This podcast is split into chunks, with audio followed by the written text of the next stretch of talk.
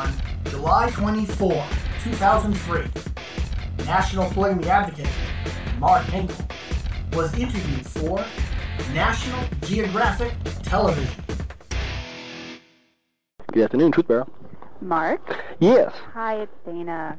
Okay, uh, you're with uh, National Geographic Television. correct. Correct. Before we begin, I uh, did need to uh, let you know and uh, get your confirmation that this conversation will be tape recorded, and I want to make sure I got your approval on that. Oh, sure, that's fine. No Okay. problem. Super. So your name is Dana Kemp with the National Geographic Geographic. Television. I'm an associate producer, Mm-hmm. which means that I research the stories and uh, find people who can tell us about what we're interested in looking into. I understand. Yes. So you're a producer specifically. Um, I no, I'm an associate producer. It's a little different from a producer, where producer sort of kind of heads up the production Sure. and uh, guides it creatively. Creatively, associate producer um, does all the the story development and, and keeps the research on track and Mhm. makes sure that what we're saying is on the straight and narrow and kind of a, a couple hats all all in one. I understand. And all that stuff. But um, I so thank you for the um, the information that you uh, told me to look at. For research. Yeah, Yes. I read it all. Those those first four. Four or five years. You didn't get to see everything else after that, I'm sure. There's a lot to read. There is a lot to read, but I'm up for it. Just uh, you know, just trying to get it all under my belt and Mhm. um, make sure that what we're uh, wanting to uh, do a story about, we know what we're talking about. Sure. Um, and uh, the biggest thing I guess I got out of it was that um, uh, Christian polygamy is not Mormon uh, polygamy. Correct. And I appreciate the differences there now. And Mhm. um, You see the specific uh, nuances. I mean, the, the the reason why it's different. absolutely, that Okay. you know, women uh, are not uh, necessarily. I mean, I hate to say it's forced because. Uh, uh, in, in Mormon polygamy, they probably wouldn't believe that they're forced, but I, I can appreciate what you're saying. It's it's a ch- by choice. It's a doctrinal obligation. Which is, it's it's not force, but it's still force. yeah. Right. I what you're saying. Sure.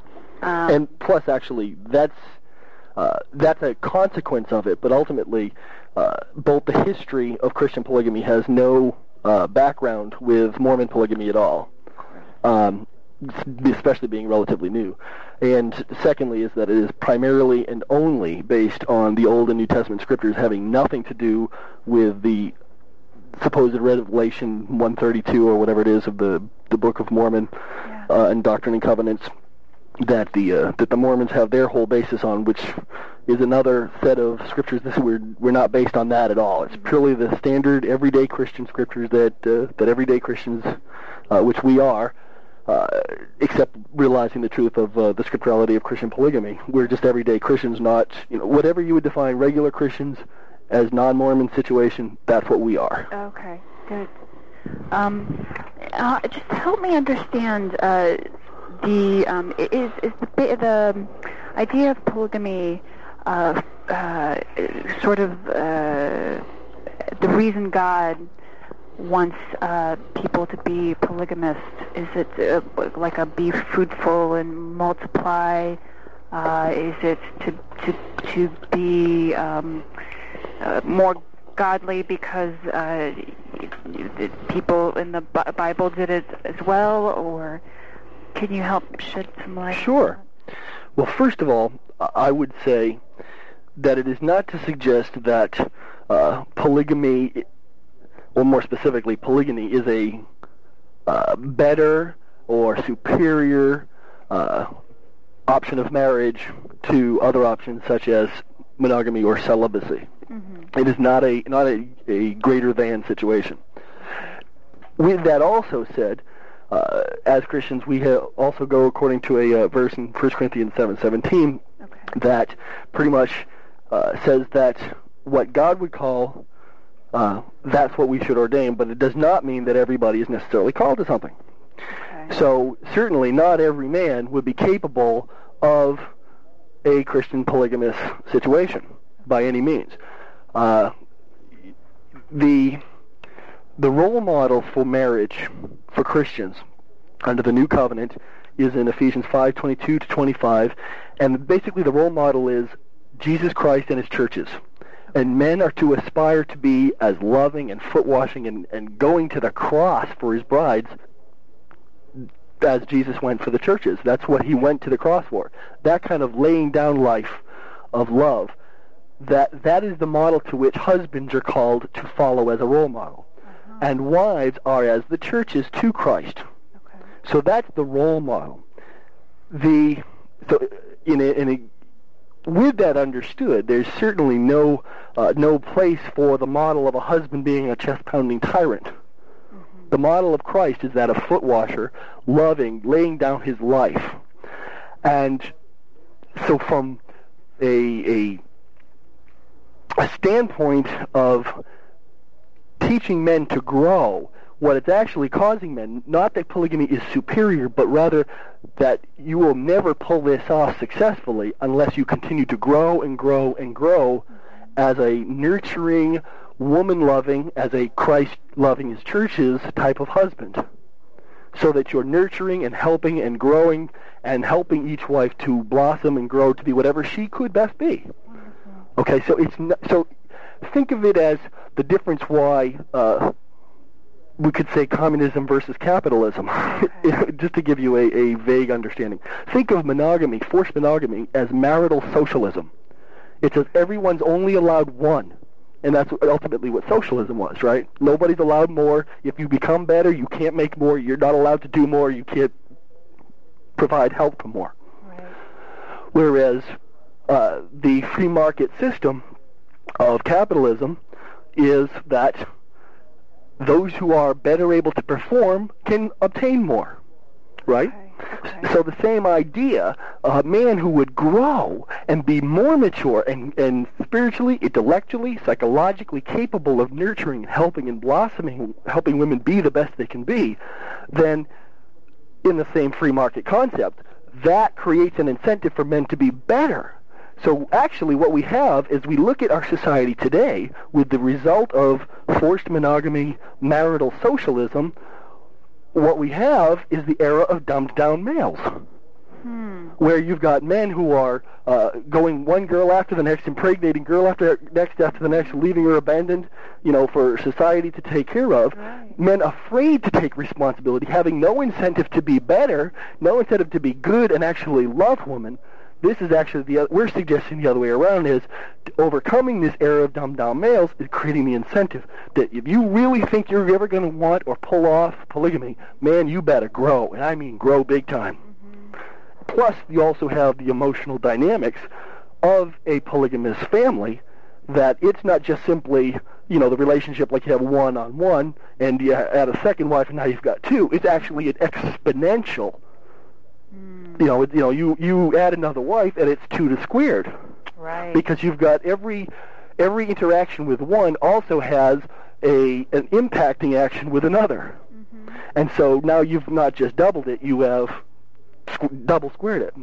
And then three, then you get three to the three and all that to nine and all that. Right, right. So it's an exponential matter of interpersonal dynamics that's at play. So because of that, it really, the idea is that men really should be caring about women and loving women and, and wanting marriage. So really, Christian polygamy is about men taking responsibility and wanting marriage rather than what we have now as a society of men afraid of marriage and the era of dumbed down males.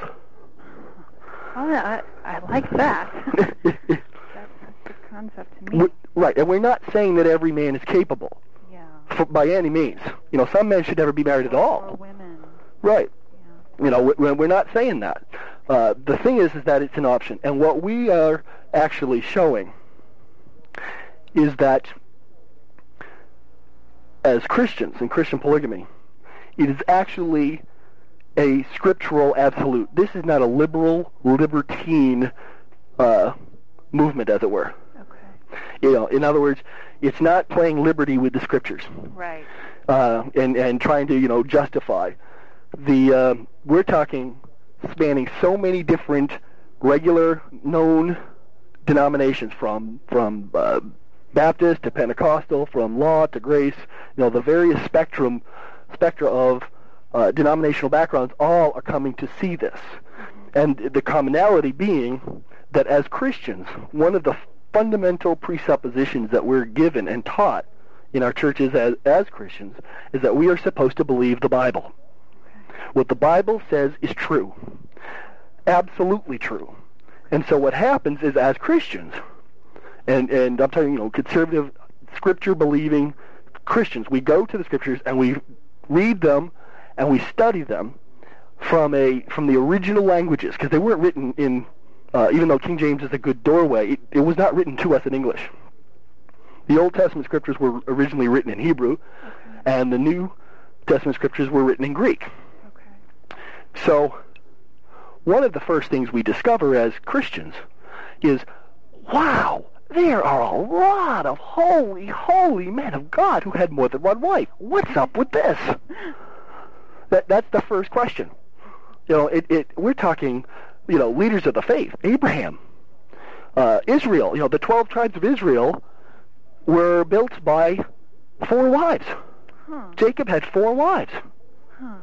and then you've got David, who had at least eight named known wives, hmm. and you, you've got and Moses, which later people later discover that Moses actually had two wives.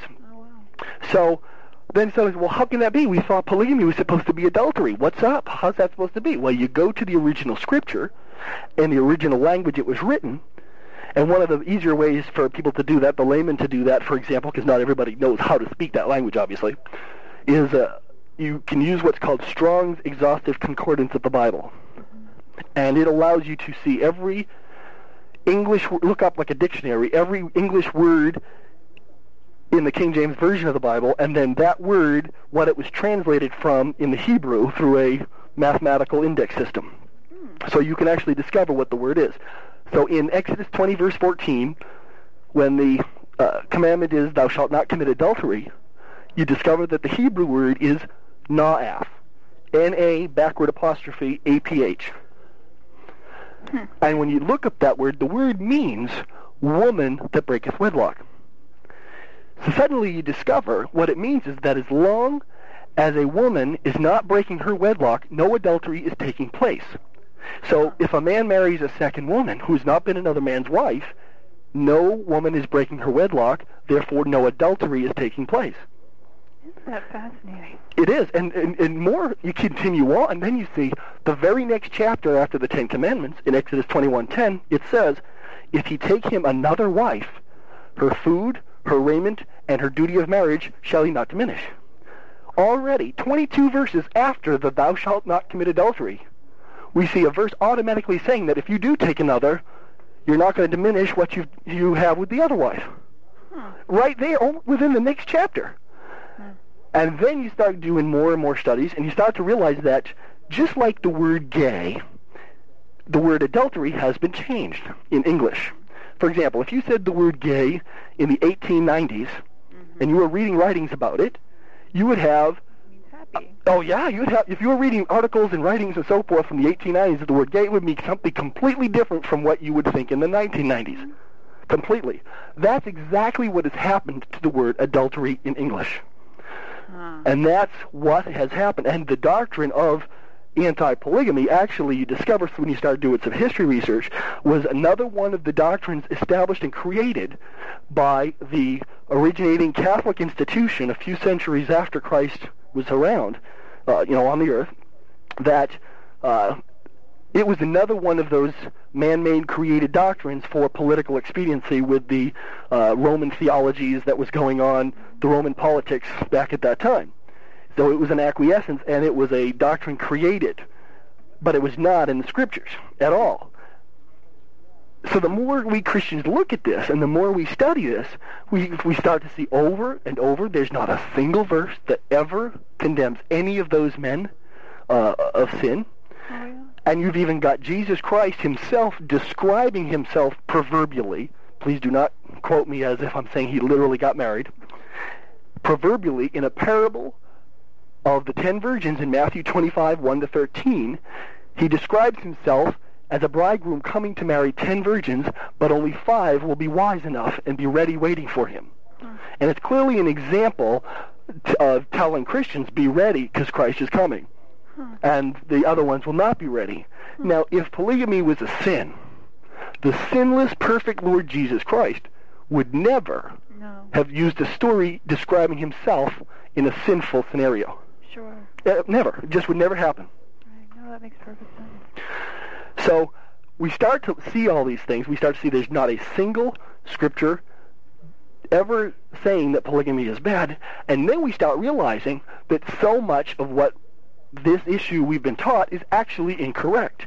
Now, for some people, that's a really, really emotionally, psychologically uh, profound challenge to accept.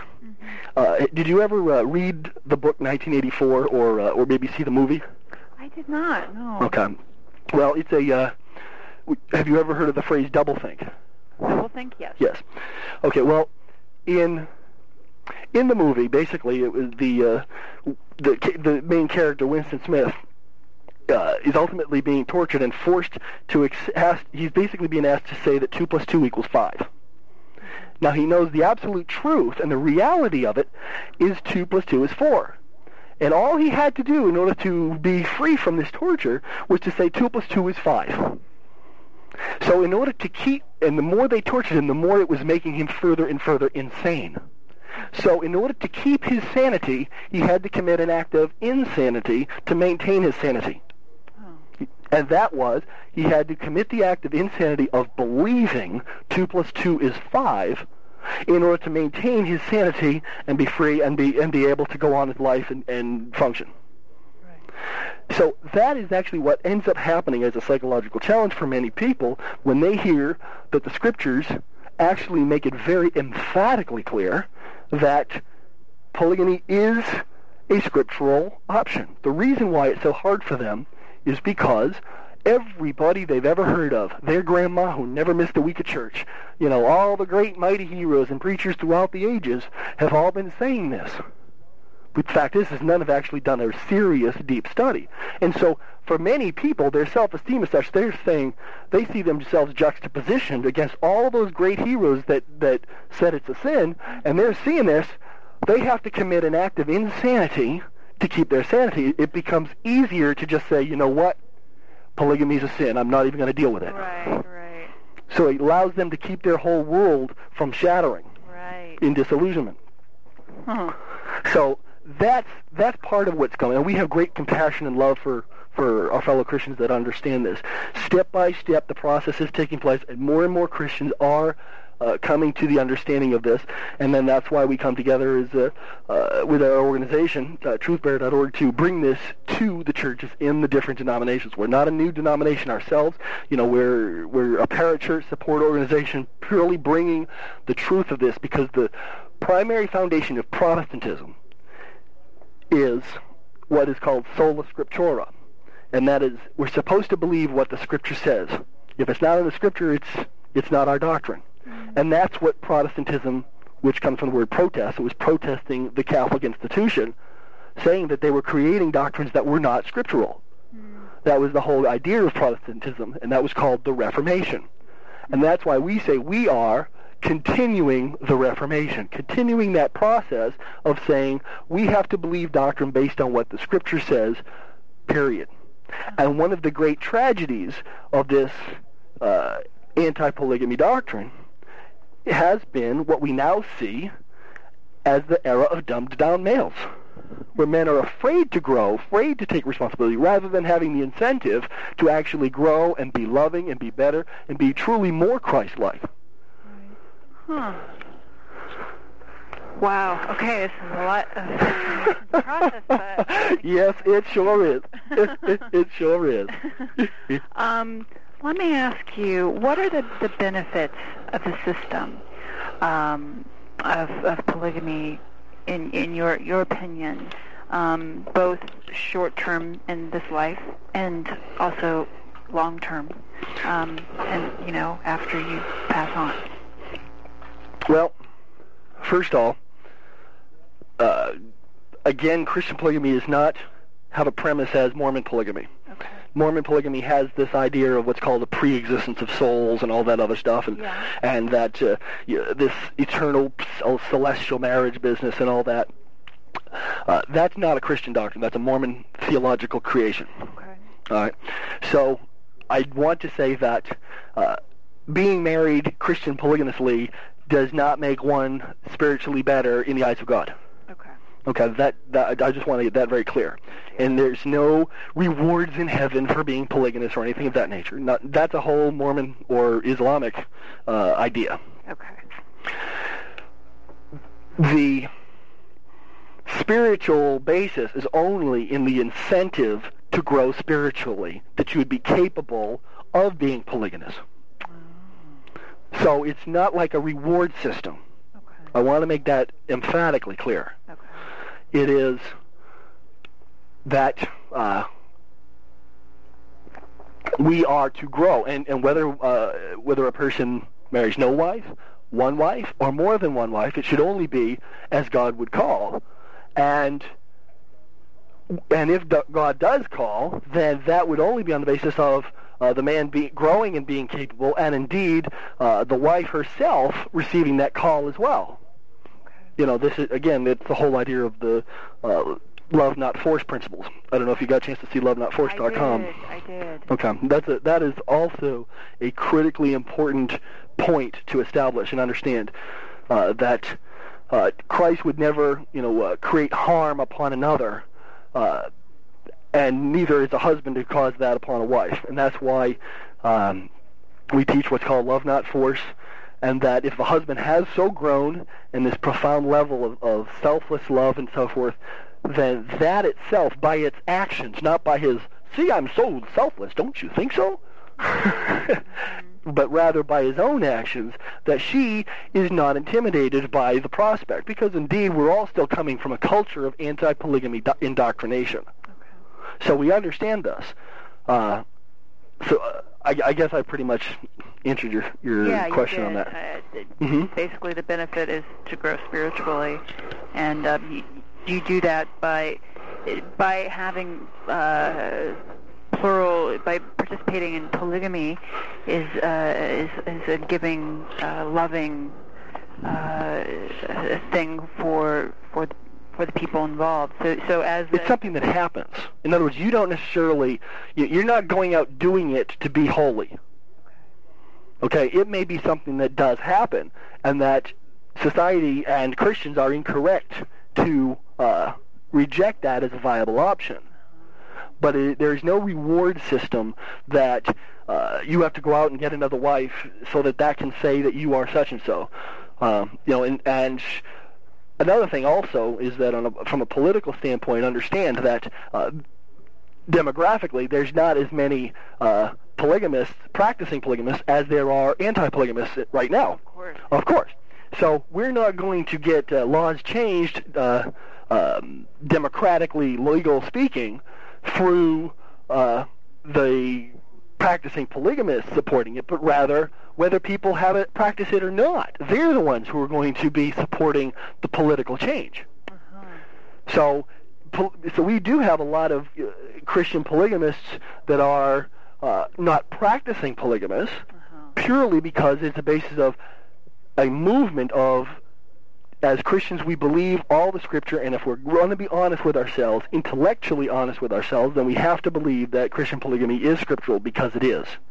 And so, so that's that's really what's at the heart of it. It's not a reward system uh, like these other religions. Gotcha.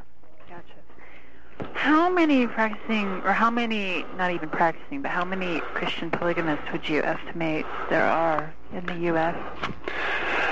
That's a question that uh, I I really have to say that when it comes to uh, numbers, given our uh, the controversial nature of our situation, uh, we try, we don't want to go into numbers right now. Okay. Um, I'll give you uh, some examples, and this is why there is some there is some challenges. I'll tell you why I'm asking too. Sure. I, I mean, it, it, with our series, we say, okay, we, we stay away from subjects that are like, you know, one person doing something because we want to be able to say, hey, listen, people, and we don't have to have a number, but we'll say there there are a significant number of people who are doing this. This is valid. There is, Right. there is a reason, and here's a reason why. Mhm. And it, and and people, might, how can you point your finger at Right. uh, at a large number of people that are Mhm. doing it? They're not Right. cults.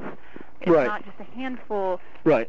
Uh, That's why I don't I don't need to know, but just uh, Well, we can certainly, um, you know, as this uh, discussion and over the next whatever period of your project Yeah. continues, uh, we can get into more people, and and you, got, you know, there are some individuals that uh, that you can come to know. Um, that kind, you know, so so that you can be assured it's not a one-person thing. Yeah, well, for sure. wasn't, but, um, we can certainly solve that that issue. Yeah. Uh, the to, to, share, uh, and I, there is still great persecution. Uh, and one of the reasons why we're after uh, decriminalization is that even though there is not an awful lot of enforcement against polygamy, and I would add that uh, most polygamists who are smart do not seek after the legal marriage license of more than one wife. Uh, in other words, taking the, the thought process that marriage is defined by God anyway, not by government. In fact, if marriage was defined by government, then none of the men in the Bible were ever married because not one single person ever got married according to government decree. Mm-hmm. So since marriage is defined by God and not government, uh, no one needs a marriage license to get married, mm-hmm. and so therefore most polygamists will not go after the additional license and therefore not break the break the law and all that business mm-hmm. With uh, seeking second additional lic- licenses. With that, the I guess that's I guess that's enough. okay. Yeah. Um, in this atmosphere, you know, is that uh, persecution and people not understanding Mhm. and so on.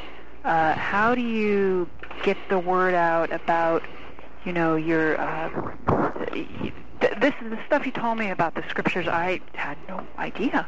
Sure. Um, and most people don't because most people just you know they take a pat answer and they're done with it. They don't actually study it deeply.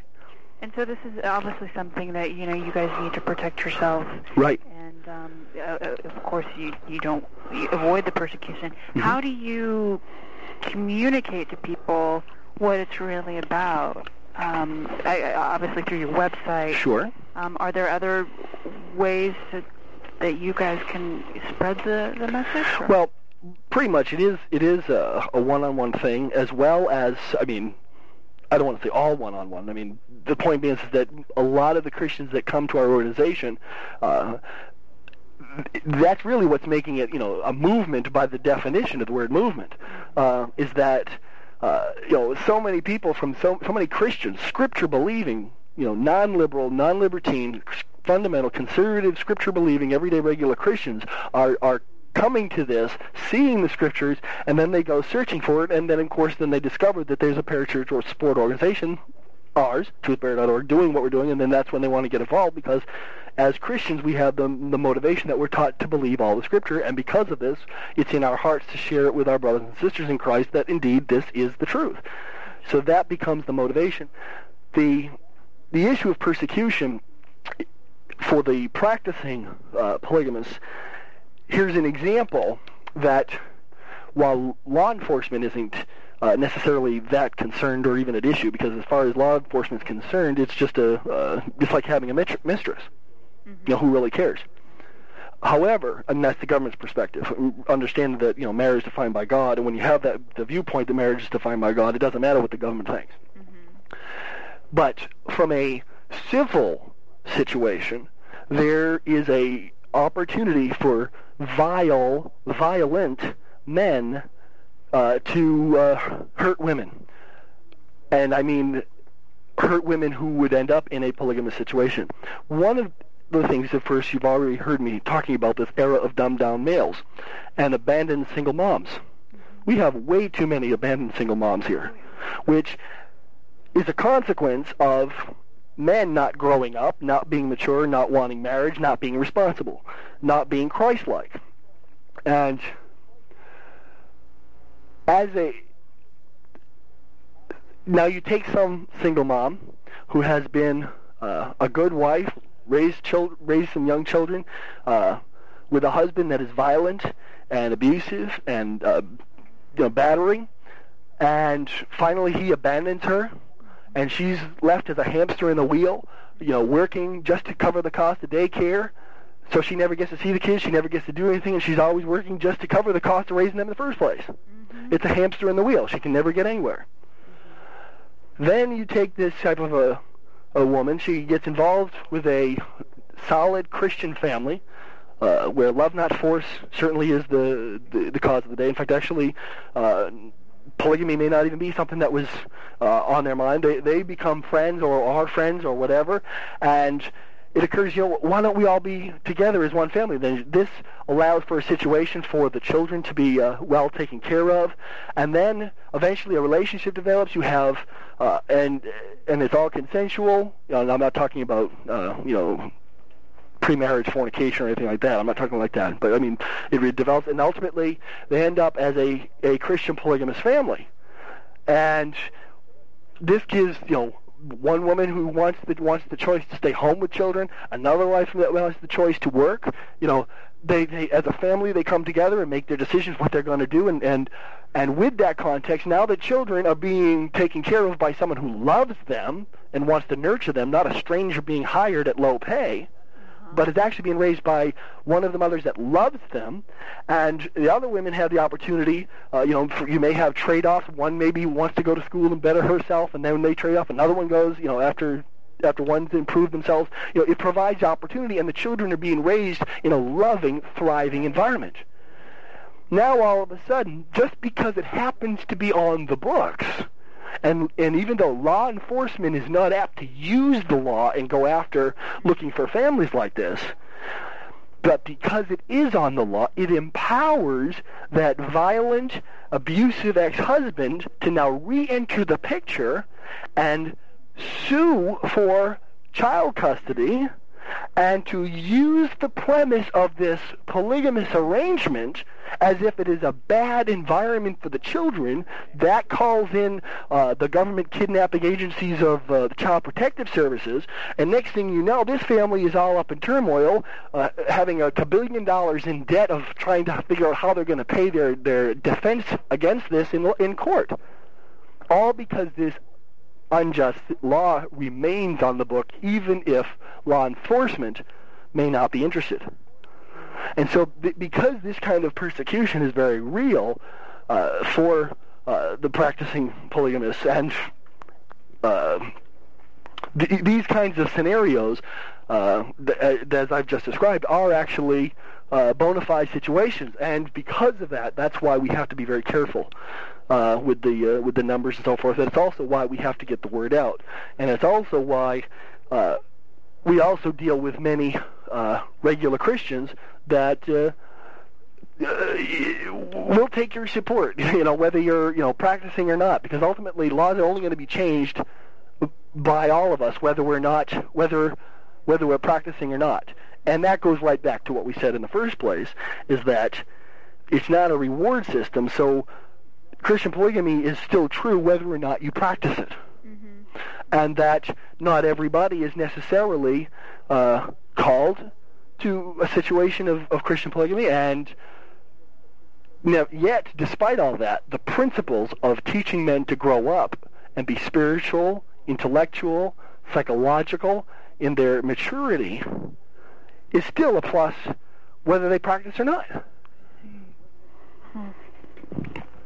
Do, do you think there's any, is there anything that's giving you hope that the laws may one day be repealed or um, well, it, like you know the um, the the, the gay. Uh, they're they're getting some um, uh, making some advances. Um, is there any hope that that uh, this the laws that are against anti-polygamy that will one day dissolve or be repealed or make it easier? Yes, very much so. We do actually have quite a bit of hope. Um, one of the uh, links that I had sent you was uh, propolygamy.com, and it has uh, press releases and stuff that uh, basically providing pro-polygamy uh, perspective for the media. Oh, here it is. Okay. I'm sorry. I, I, sorry. I just I opened your email and I saw that. Okay. And the recent uh, Supreme Court decision in on June 26, 2003, of Lawrence v. Texas, which was the uh, one that the decision that uh, was the Texas sodomy case, and it overturned that, uh, and ultimately overturned uh, the Bowers v. Hardwick case from uh, back in the 80s, 1986, I believe it was. The the Supreme Court has now given given us two important Supreme Court precedents that does indeed say that uh, polygamous civil rights are being violated by anti-polygamy laws, and that ultimately anti-polygamy laws are unconstitutional. Those two cases are, the second one being this recent Lawrence v. Texas, are Romer v. Evans, which was on May 20, 1996. That was also, unfortunately, connected also to the homosexual issue, but nevertheless, Yeah. the result of that is, is a, a phrase called impermissible targeting. And what they, what that case had done, and with that decision, is they, to give you some information, at in 1992, the state of Colorado created an amendment, Amendment 2, uh, that basically would uh, not give special status to uh, homosexual behavior choosing individuals. It was it was saying that there would be no special rights for that class. And it was voted by the by, it was voter approved in 1992 by the voters, and that was added to the state constitution of Colorado. Well, it got it went to court and eventually ended up in the Supreme Court, and the Supreme Court overruled and overturned that amendment. And the basis by which they overturned that was saying that it was that amendment was an impermissible targeting against a class of people, namely the class of homosexuals. The homosexuals as a class were being targeted by that law. And that, so this created a, a doctrine called impermissible targeting, meaning that with this precedent, l- governments cannot write laws that impermissibly target a specific class of individuals. Hmm. Okay? So that established a powerful precedent because actually in that dissent, U.S. in the dissent of that case, U.S. Justice Antonin Scalia gave a gave the argument for the pro-polygamists, even though he was actually lamenting uh, the creation of that precedent of impermissible, tar- impermissible targeting. He was saying that that many of the states in the West, their constitutions, in order for them to be accepted into the Union in the first place, the federal government had sort of blackmailed these states, saying that you had to put a clause into your constitution uh, saying that polygamy is prohibit- forever prohibited. It was sort of sort of a blackmail situation, Right. or they wouldn't be approved into the Union. Well, the Idaho state constitution has a clause that basically disenfranchised any polygamist, and not only any polygamist, but even a person just for speaking out in defense of polygamy from losing, they would lose the right to vote. Wow. And so Justice Scalia said it remains to be seen how that was not an impermissible targeting of polygamists mm-hmm. any more than the much less, much milder Amendment 2 was to homosexuals. Unless, of course, homosexuals have more rights than polygamists, he mm. said. That was what he said in that. Whoa. So he, already he he acknowledged that the Supreme Court was heading down the path to constitutionalizing the right civil rights of polygamists. And he in his dissent of that he disagreed with that decision, but that was what he was saying. Now comes the second precedent, which creates a new term called right to privacy. Establishes that. So, uh, so basically, to keep it in your head, we got two arguments. One's called impermissible targeting, and this other one's called right to privacy. With Lawrence v. Texas, which just came out, it said that people have the right to privacy. Consenting adults, with what consenting adults do, the government does not have authority for intrusion. Yep. And again, Justice Scalia dissented in the decision and again pointed out that this ultimately says that it's the end of morals legislation and said and he said that uh, ultimately he made the point that polygamists uh, laws against polygamy would have to be uh, overturned as well by this idea of right to privacy. So now what we've got here is the result of these two cases points to the fact that governments cannot write laws that target impermissibly target a class of people, cannot impermissibly target polygamists. And so therefore any law that impermissibly targets polygamists is indeed overturnable by Romer v. Evans. And any laws that government write that intrudes the privacy of, for example, polygamists, what, what adult consenting adult, uncoerced adults choose to do, if they choose to be polygamous, the government has no authority. So with these two cases, polygamous civil rights really are uh, around the corner. In fact, that's actually why we've actually said polygamy is the next civil rights battle. Wow. That is so interesting. Thank you for sharing that. Sure. I'll look a little more in, into that too. That website? that you sent me. Yeah. Propolygamy.com, yes. Yeah, that's really interesting. Mm-hmm. Um, huh, actually- so there is hope on the horizon. Oh, abs- absolutely. There's no question about it. Um, and on a political basis, to give you a uh, an understanding of what our approach is, we're not after legalization of polygamy. Okay. What we're after is decriminalization. What we're saying is that the Tenth Amendment, which says that if it's not in the Constitution, the federal government doesn't have authority to do it anyway, and because you will not find the word marriage or anything connected to marriage whatsoever in any part of the Constitution, the Tenth Amendment makes it clear that the federal government has no authority being involved in marriage. So, from that standpoint, it also becomes politically acceptable to all constituencies. Mm-hmm. For example, if we chose legalization, then you go down the path, besides the 10th Amendment issue I just described, you go down the path of having to create definitions of who's allowed to marry and who's not, which is already the trouble that we've just gotten into. Yeah. And once you start doing that, polygamy is a general word. It means both, technically speaking, it means both polygyny, one man with mm-hmm. more than one wife, and polyandry, one woman with more than one husband. But 99% of the time, culturally speaking, it only means polygyny. Uh, and very, there's very uh, few polyandrous, uh, even culturally speaking. The so the problem with that is, is that clearly polyandry is not scriptural, the idea of a woman having more than one wife, and th- that would immediately alienate uh, the conservatives, and they would always oppose any legalization basis for polyandry. And yet, at the same time, if we were after legalization and saying that uh, polygamists should have this authority but not polyandrous, automatically all liberals would oppose it. So instead of that, what we say, well, let's just go right back to the Constitution anyway, and we'll say the government doesn't have authority at all in it, and now you don't even have to worry about who's being defined and who's not. And so we're we're after decriminalization, and the way we're doing that is through what we call uh, tearing down the house of cards of anti-polygamy thinking. By the house of cards of anti-polygamy thinking, what I mean is this.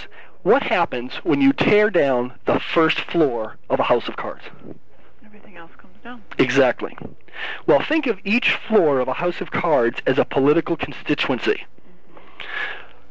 The first floor of the house of cards are the conservative, scripture-believing Christians.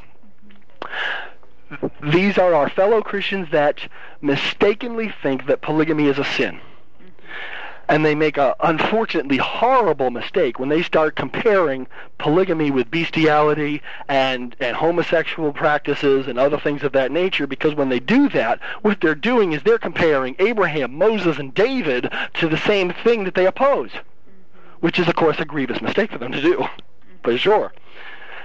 And because polygamy is not on the same plane as these other issues. But by more and more of us fellow scripture believing conservative Christians realizing it as we go deeper into study and more of our, more of us as we persuade our fellow conservative scripture believing Christians and we're growing and growing and growing what we're ultimately doing is proverbially silencing that voice that says it's a sin because few others really care about the sin aspect.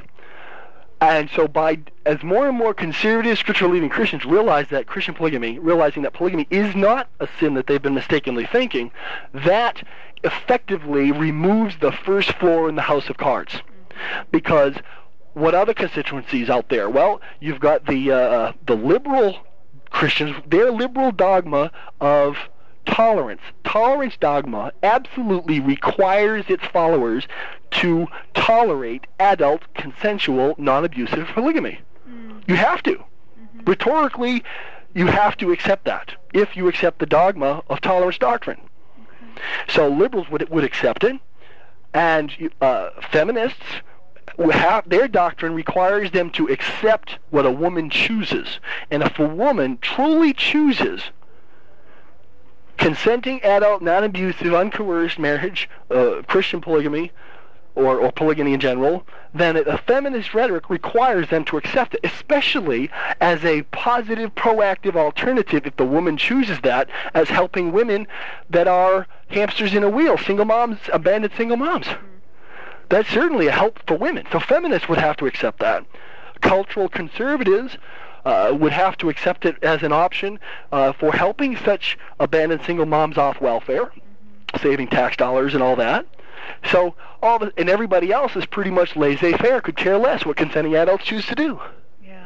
So the thing is, is that as we silence that vocal voice that thinks it's a sin, and silence it not in a, a, negative connotation, but rather by by persuading them of the reality that they're making a mistake. Then, as they stop that professing, then nobody else could care less. Right. And so the whole house of cards of anti-polygamy thinking comes crumbling down, and now we've built a constituency that will support the politicians who will make the action to remove these laws. Smart way to approach it, certainly. And and so that's that is the TruthBearer agenda, and our TruthBearer mission is that of bringing Christian polygamy to the churches. So we're not trying to be our own church. We're bringing the truth of this to the churches and to the pastors and to the organizations. And truly, you know, pastors have a, a very difficult uh, position that they're in. You know, you, they've got uh, the pressure from above, their hierarchical denomination. Uh, you know that if they start, you know, pre- if they see the truth and they see that they start preaching this, they could lose their job from the denomination firing them. Right.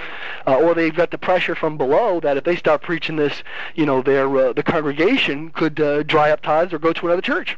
Mm-hmm. You know, so there's there's a lot of great pressure on that, and so part of what we're also doing is creating sociological paradigm shifts. Mm-hmm. Are you familiar with what I would mean by that? With what the phrase, what that term would mean? I would need some help on that. Okay. A person, uh, people don't make necessarily political mental changes from extreme left to extreme right or vice versa or whatever. You know, it, usually it's in little incremental shifts.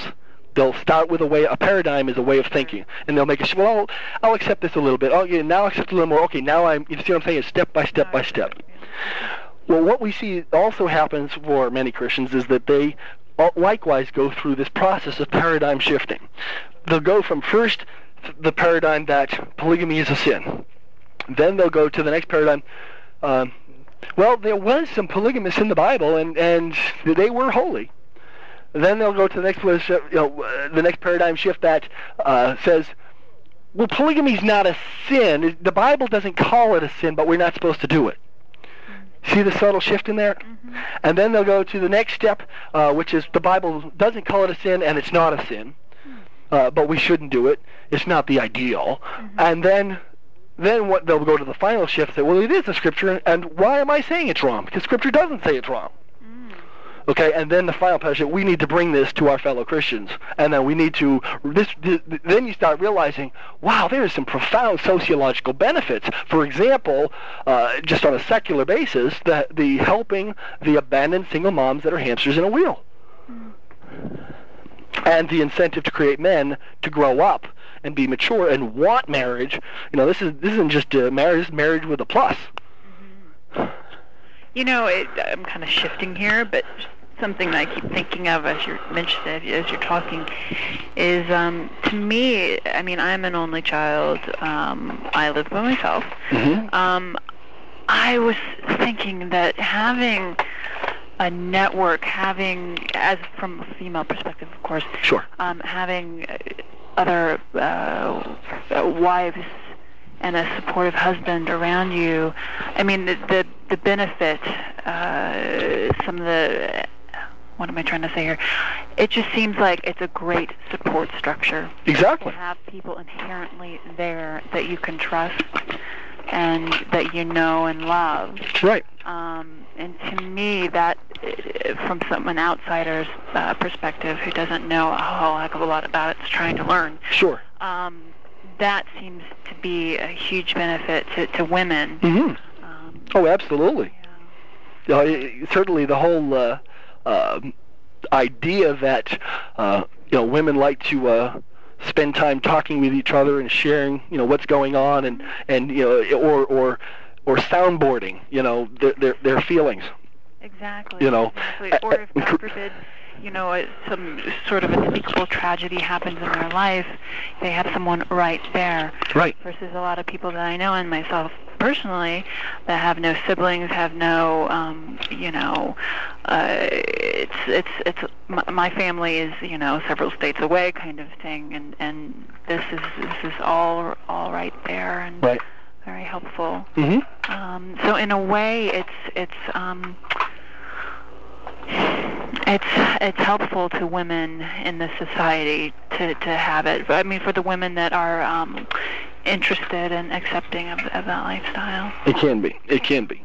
And again, it within the context of love not force.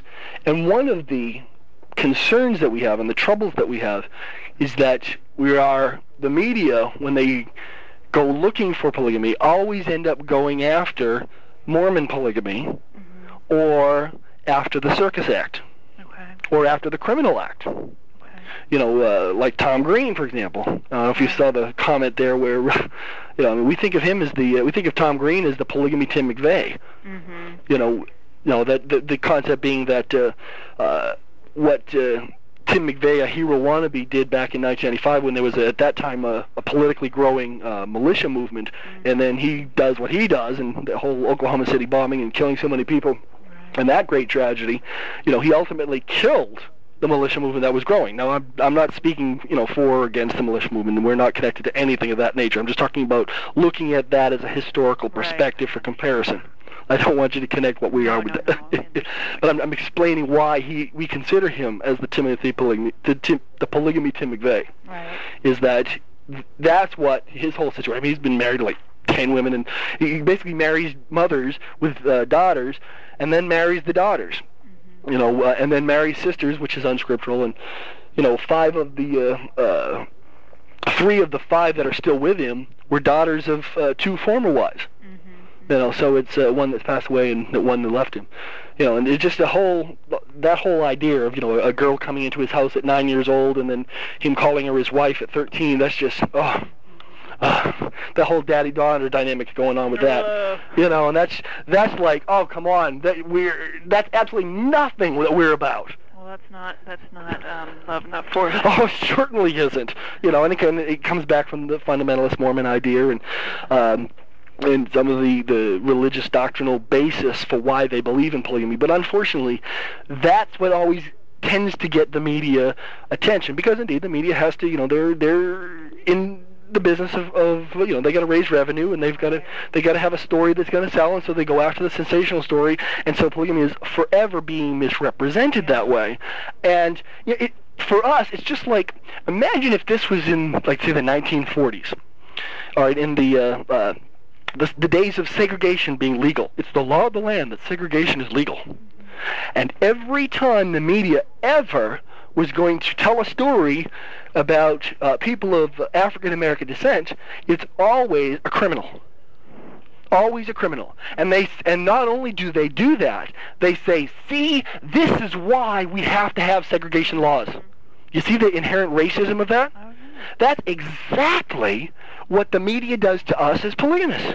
Exactly. Exactly. They they continue to constantly say that is polygamy and that is why we have to have laws against polygamy. And they constantly do that, and and constantly want to look for a circus act. Right. They all, so people can go ooh and ah. Uh, rather than just looking at it from a rhetorical, doctrinal standpoint, Right. you know, whether a person's practicing or not is ultimately irrelevant. It's a valid option when it is within the premise of love, not force, whether one's a Christian or not. Right. Well, I, I completely understand what you're saying about the, the whole media circus that, it can, you know, sometimes be. Um, and just to tell you, and I'm not defending ourselves because I, I feel like we, you know, like I said before, we're very reputable, and um, our the whole objective with this series um, is uh, it's it's more of a cultural series. It's not like um, what can I compare? it? Like Dateline, for instance, would sort of find uh, an event or something that has happened or a specific person and go, uh, you know, have the narrator tell the story and so on. And since we're a cultural series, we want to you know, and that's why I'm interested in this being, you know, a broader movement. Mhm. Um, we want to show the doctrines of of the group as a culture or religion per se, um, and and expose what it is uh, fundamentally that uh, this this group uh, um, believes in and um, expose it for what it really is. And I use the word expose not in a, in a negative sense, but Sure. in a positive sense. Sheds light on. Exactly. Um, you know, I think, of course, you know, a lot of subjects that we deal with, um, people are nervous because the nature of the things that we want to discuss are um, can be controversial or um, are groups of people that have been persecuted um, in the past, and uh, the the notion of a, a series that can look at these kinds of things and attempt to turn all that on its head Mhm. and really say, hey, here's what it's about. These these people, I mean, they're not they're not all crazy. There, Right. there, there's there's a reason here, Mhm. and um, it's it's not coming through in other um, avenues. Let's let's see if we can tackle it. It's very challenging, Right. um, especially someone in my position who's the one having to talk to people that um, are um, nervous and so on. But Sure. anyway, that's that's So now you say it's a series. So there- there's a number of shows going to be involved in this series. there are in each show. Um, How many shows? there are 13 shows. Okay. They're hour long. Mm-hmm. Um, they are. They all deal with different um, kinds of topics. Um, you know, one is religion. Mm-hmm. Um, one is medicine. So we're looking at, um, like for instance, in, in that show, we are looking at um, the me- medicinal uses of. Again, this this stuff is all, you know, uh, a little disclaimer here. It's it's stuff that is is um, to a lot of people uh, it invokes a strong reaction. We're we're looking at um, the use in modern medicine of maggots Mm-hmm. that actually have been proven to um, clean wounds and help, Sure. help people with certain afflictions, that kind of thing. Sure. In the back of my mind, I think I've heard of something like that. Yeah, and, or, or different child rearing Mhm. practices. Okay. Um, that's another one of our shows. Mhm. Um, Did you? Were you the ones that did the? Uh, I'm thinking this is like along the lines of some uh, tattoo show or something. There, last Was that you guys? Year, last year there was a thing on tattoo. Mm-hmm. Um, You're saying something along those kind of lines. Yeah, I mean, I'm not sure what you saw. Um, it, it- we air on the National Geographic Channel, Right. and um, I will tell you that the name of the series is Taboo. Okay, uh, it's the Taboo series. Yes. Okay, I've seen the series. Okay. Um, so you know that's uh, should definitely like get that on the Sure. tell you that that's the name of it because a lot of people don't like that. But uh, it's not that we're accentuating the taboo. It's that we're Mhm. trying to show here's what. And if you've seen the series, Mhm. you'll know. Now, the context of uh, you're talking with me. Mm-hmm. Now, is it is that within the polygamy context, or is that within a uh, a larger context of including you know bestiality and homosexuality and No. group sex and all that other garbage? No, no, no, no, no. no. Um, let me see. The show that we're looking at this for is family. It's actually not for religion.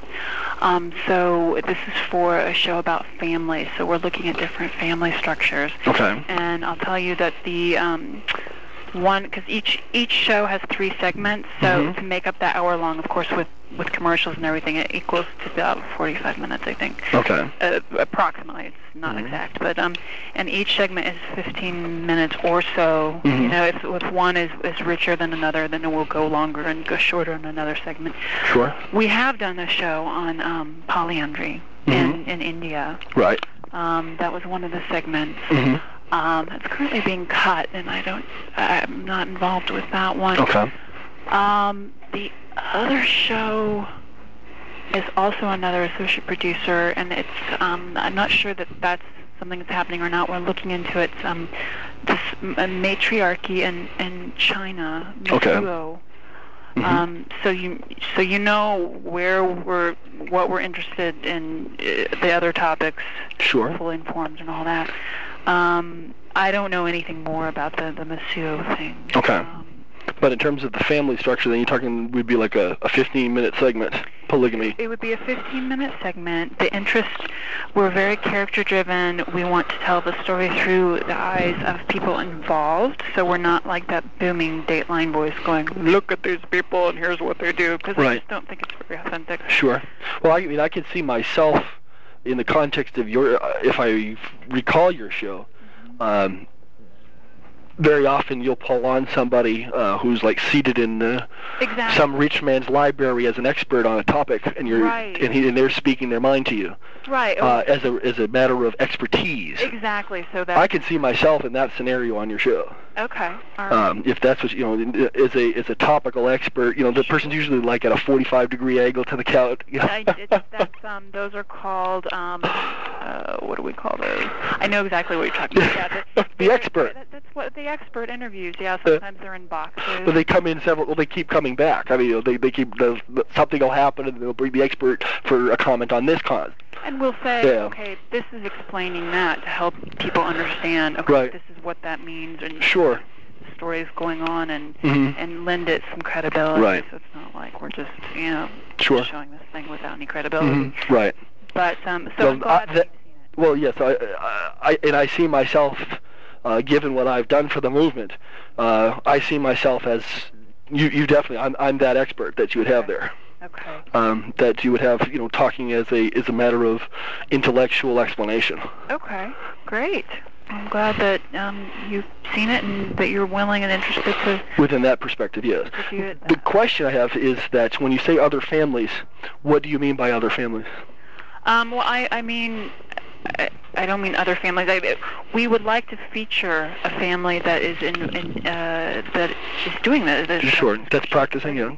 Yes, and normally um, instead of just sort of spending a day in the life, um, we oftentimes like to find some kind of event, whether it be I, mean, I don't know chr- christening or something to film, so that we can add that texture of richness and have an anthropologist saying, okay, this is an important part of their um, practice, and here's why, and kind of give it a little bit more dimension Mm-hmm. um, and and be able to make those parallels Okay. between um, someone who is involved and someone who is not, and say, okay, Mm-hmm. here are the reasons why it serves a purpose for them, and Mhm. just like this is serves Well- a purpose for other groups. Um, Well, I think uh, pretty much uh, uh, w- overall we're pretty much boring. I mean, yeah, we're just everyday people. you know um, that um, I think that um, maybe might be uh, an idea for a, uh, a future story. I mean, the the the the whole idea of the growing movement itself, more than a not more than an issue of, of following practicers, but rather uh, following why are people, whether they're practicing or not, uh, growing and coming to this truth and, spe- and telling other people about it. You know, as a growing social movement. So almost Okay. almost like a uh, um, uh, recording history as it happens. In fact, that's our phrase. You know, we, we're changing the course of history with what we've done since 1994. Uh, in in so we do see ourselves as changing the course of history right. with with re- bringing back polygamy. So whether that be the case for this particular story it still strikes me as uh, an opportunity that somewhere uh, the fine organization of National Geographic Society, which we do uh, have respect for, um, and its and its approaches are uh, generally not uh, sensational, which we appreciate. Um, it would seem to me that that would be an idea for a, uh, a future story is uh, you know the, the movement of Christian polygamy itself. And that not not just the uh, the issue of looking for uh, families on display because because families on display ultimately is is probably pretty boring. You know it's, it's not it's not going to get you to the to the real story of why people you know some people are are, are not necessarily motivated just to to go out and practice it again because it's not a reward system you know and and also families uh, you know if you notice the reason why we're doing what we're doing now is that Mormon polygamy does not sell. It hasn't sold for 150 years. Yeah. Okay, and yet every single time Mormon polygamy is displayed, it's just reinforcing polygamy equals Mormonism or Mormonism equals polygamy, always in the mind, and, and we can never break free from that wrong stereotype, and it's always that's the families they go to, and then once you start getting to that, you start getting into Mormonism, you know, and that, that, that association. So that's, that is a concern for us. Okay. The only thing with the series is that uh, we've got to be very careful not to sort of uh, broach into like the political arena because then it, it's not accomplishing what our series hopes to accomplish, which is more of an educational kind of non. I, Well, when I say political, what I mean is is that we are also uh, we're politically, but not politically, meaning that what we're after is the the laws will change when the politicians have the constituencies that won't vote them out for voting, for supporting it, and the way we do that is through presentation of our rhetoric. Because when when people hear us and hear what we have to say, almost all the time, love not force will persuade them. I mean, uh, just think yourself. How much have we not already educated you? Now, maybe it's not something you want for yourself, but how much have we not already educated you about a positive possibility oh, for other people? Oh, yeah. Whether this is for you or not, it's irrelevant. And and so that that we need that rhetoric to be heard and to be presented. And so we're not our rhetoric is not necessarily political, but rather explaining what it's about from an incentive standpoint. You know, so that people aren't like on the opposite side of the the camera saying, you know, or the opposite side of the TV looking at it, and say, "Ooh, look at that circus act." Mm-hmm. Instead, they're saying that'd be a good incentive for my son to grow up to be a man and, and to really care about women. I like the principles. I like the, the, the thought process. Whether a person's going to be Christian or not is irrelevant. I like the thought process that that says to my son. I like the thought process that says to my husband. I like the thought process that says to my uh, my brother. Well, that's certainly what you're saying right there is the, the heart of what we want to what we want to do, Right. and just how to do that visually. Right. What we're going to show is, I guess, the, the question. Sure. Um, Right. Whether it be like you know through the eyes of what I was saying before, a family, or whether it be through, I mean, the whatever it is, Right. it certainly needs to somehow um, communicate what it's about. Right. Um, We can do that. do it through yeah do it through the eyes of one or two people that uh, viewers can feel somehow a sense of um, emotion or attachment to because you know, it gets a group of um, if you have one person sort of centrally focused um, I think has more power um, Mhm. because people say, "Oh, I that person that that's you know representing uh, this group, as, as long as they're representing it in a positive light, Sure. it's I think it has more impact than than a lot of uh, people or a Dateline piece or uh, I can't Mhm. think Dateline. I'm no, I mean no, I, I don't think of them illy at all. Yeah. They they're perfectly respectable, but it, it, we just want to distance ourselves from being like that. I understand. Um, so, so someone that's just representative of that can represent the the, the um, Christian polygamy Mhm. um, that a viewer can connect to right. uh, in, in a nutshell. Right. Well, uh, as I said before, I could see myself in that kind of expertise role for sure. Okay, Definitely. great. Um, and I certainly uh, have a uh, level of respect for the National Geographic. You know, uh, I will definitely say that. Uh, understand. You know, uh, we've said no to Sally Jessy Raphael. Okay. Oh, of course. Of course. Just to give you the idea. That wouldn't be a very good thing for you guys. No, no, no, no, no, not at all. Uh, def- very definitely. Um, so, what uh, do you have any other questions, or or where, Um, where I you would want to proceed now, from here? I'm in good shape. Uh, what I want to do is just um, look at the rest of those websites. Um, That that I passed on to you. me. Yeah, I Sure. looked at that first like essential list. Which one? The, Oh, the, the like, essential- well, that was basically because the the first two emails that you sent me right. were both Mormon polygamy, I know. and I was like, oh no, here we go again. Yeah. Well, no, I, I need I need to know the difference if we're gonna. I mean, I appreciate that. So, um, I, I will keep Yeah. plugging away, I appre- getting the research under my belt. Well, because like I said, Mormon polygamy has not persuaded the masses for 150 years. It's not going to. Yeah. You know, so. And well, I think the whole. Uh, I mean, the thing that's really speaking to me is just the, the love not force thing. That- That's because as I started researching the whole. Mhm. I mean, it it as a whole. Right. Um. You know, well, this is okay as long as it's not hurting anybody Right. or forcing anybody. Right. And um, when it was like bingo when I read your the, your uh, the the the, bit. the love not force confirmed it. Yeah, yeah. I see. That's, I- and that's what people I think want to hear. Oh, sure. Well, actually, what's been exciting is that as as we Christians have been discussing love not force for a while and laying down the, the you know all the principles about it, uh, we've come to realize that it's the fundamental truth of the entire doctrine of the gospel of Jesus Christ. That you know that it is it's love, not force. You know, you know that that's how we're supposed to conduct ourselves as Christians in the first place. Wow. You know, so it's like, oh boy, it couldn't it, it couldn't have hit a more more positive way. Well, yeah, certainly. Great that when when that the difficulty that you had earlier, uh, when it, what was it, 95 or Oh, it was, it was tragic. You know, these, all of a sudden these men start saying, you know, I can do whatever I want to do, and she's got to put up. Oh, it was horrible. Absolutely horrible. and and to come back with such a forceful uh, three words to really uh, reestablish the, uh, what it's all about. Right. Oh yeah. No, it was. It, it's been a. It's been a very exciting.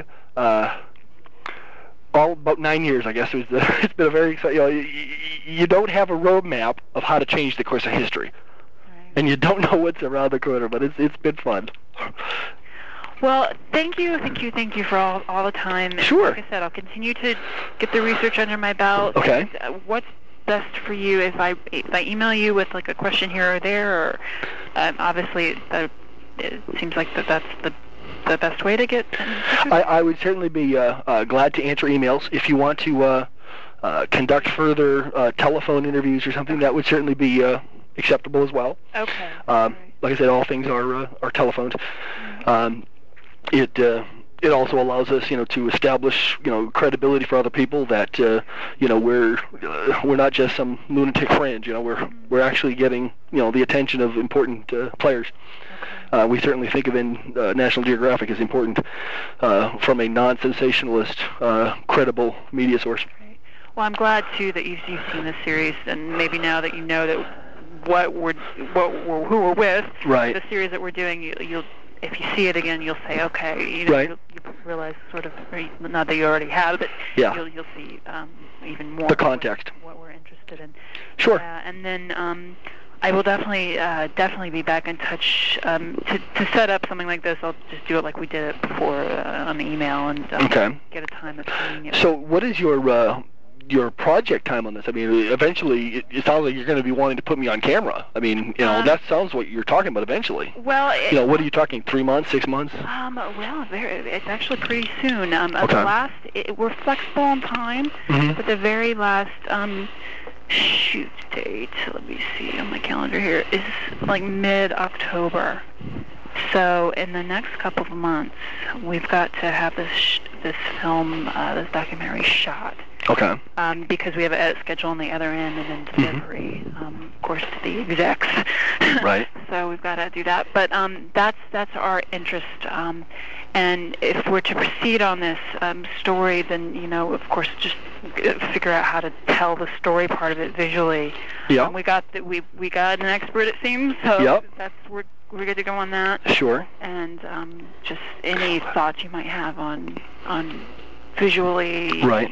How to go about telling uh, and best communicating what you're all about. I will certainly uh, uh, do that. Basically, try to figure out what would be, uh, you know, my my ideas and, and pass them on to you. I mean, obviously, you guys are putting on your show, Yeah. um, but certainly would be glad to uh, provide my input on that. Yeah, you're the expert. Yeah. um, Well, um, glad to be. So you're saying mid October, so you'd probably be talking more like shooting in September then. It probably, I mean, any time that is convenient between now and and then Mhm. in Oc- uh, mid-October is, Okay. is game.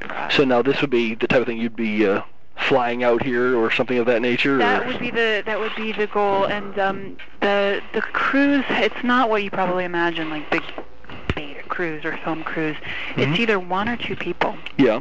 Um, usually a producer or associate producer like myself, Mhm. or um, you know a sound guy and a producer. Some two two people, usually oftentimes one. Mhm. Um, we shoot on digital video, and Okay. those cameras are kind of small and unobtrusive, and it's very um, it's it's fairly casual. Um, Okay. In that respect, it's not very daunting Okay. to a lot of people. Um, I can't even think of an instance where I've been on one of these shoots where we've set up like lots of lights or, you know, it taken up time in that fashion. Um, Mhm. So that's always a plus. Okay. Um, Well, you would. Um, so you only do like one, one time you'd come up for shooting. yeah. Oh, I see. Most likely. Okay. Yeah, yeah, and So you'd pretty much we'd have figured out what's going to happen, and then I'd come in and, and give my uh, expertise blurps. yeah, exactly. So I mean, I'm not quite sure where you're located, but like, Old, Old Orchard Beach, Maine. Okay. So if there is um, something to, to a family to, to film there, or, or whatever the case may be, Right. get that in there, and, Mhm. and you know, the interviews usually take a matter of a couple of hours. Right. We throw up a black backdrop, and you Mhm. know, it can be done really anywhere Right. where there's good sound. Now, um, if uh, we brought more families involved, uh, is there, uh, um, I don't know, what is it, face mosaic covering or something? Um, you mentioned sure. something. You mentioned something to the effect of, uh, you know, No not using names or whatever. My name's available. I'm obviously out. I'm out in the public, but, um, but I'm just saying that uh, some of the families that uh, I might consider, I think, would uh, be concerned about that issue. Okay. Yep, that's something. Um, you know, we don't have to use real Mhm. names. Okay. Um, we certainly can uh, do the the blurry. I mean, if it's the if it's the whole piece, Yeah. having the face blurred, I, don't- I That wouldn't be. Well, no, no. I just meant if you if you just you know were like getting a shot or something like that. Yeah, um, certain that kind of a- people that you know Mhm. that aren't the central focus.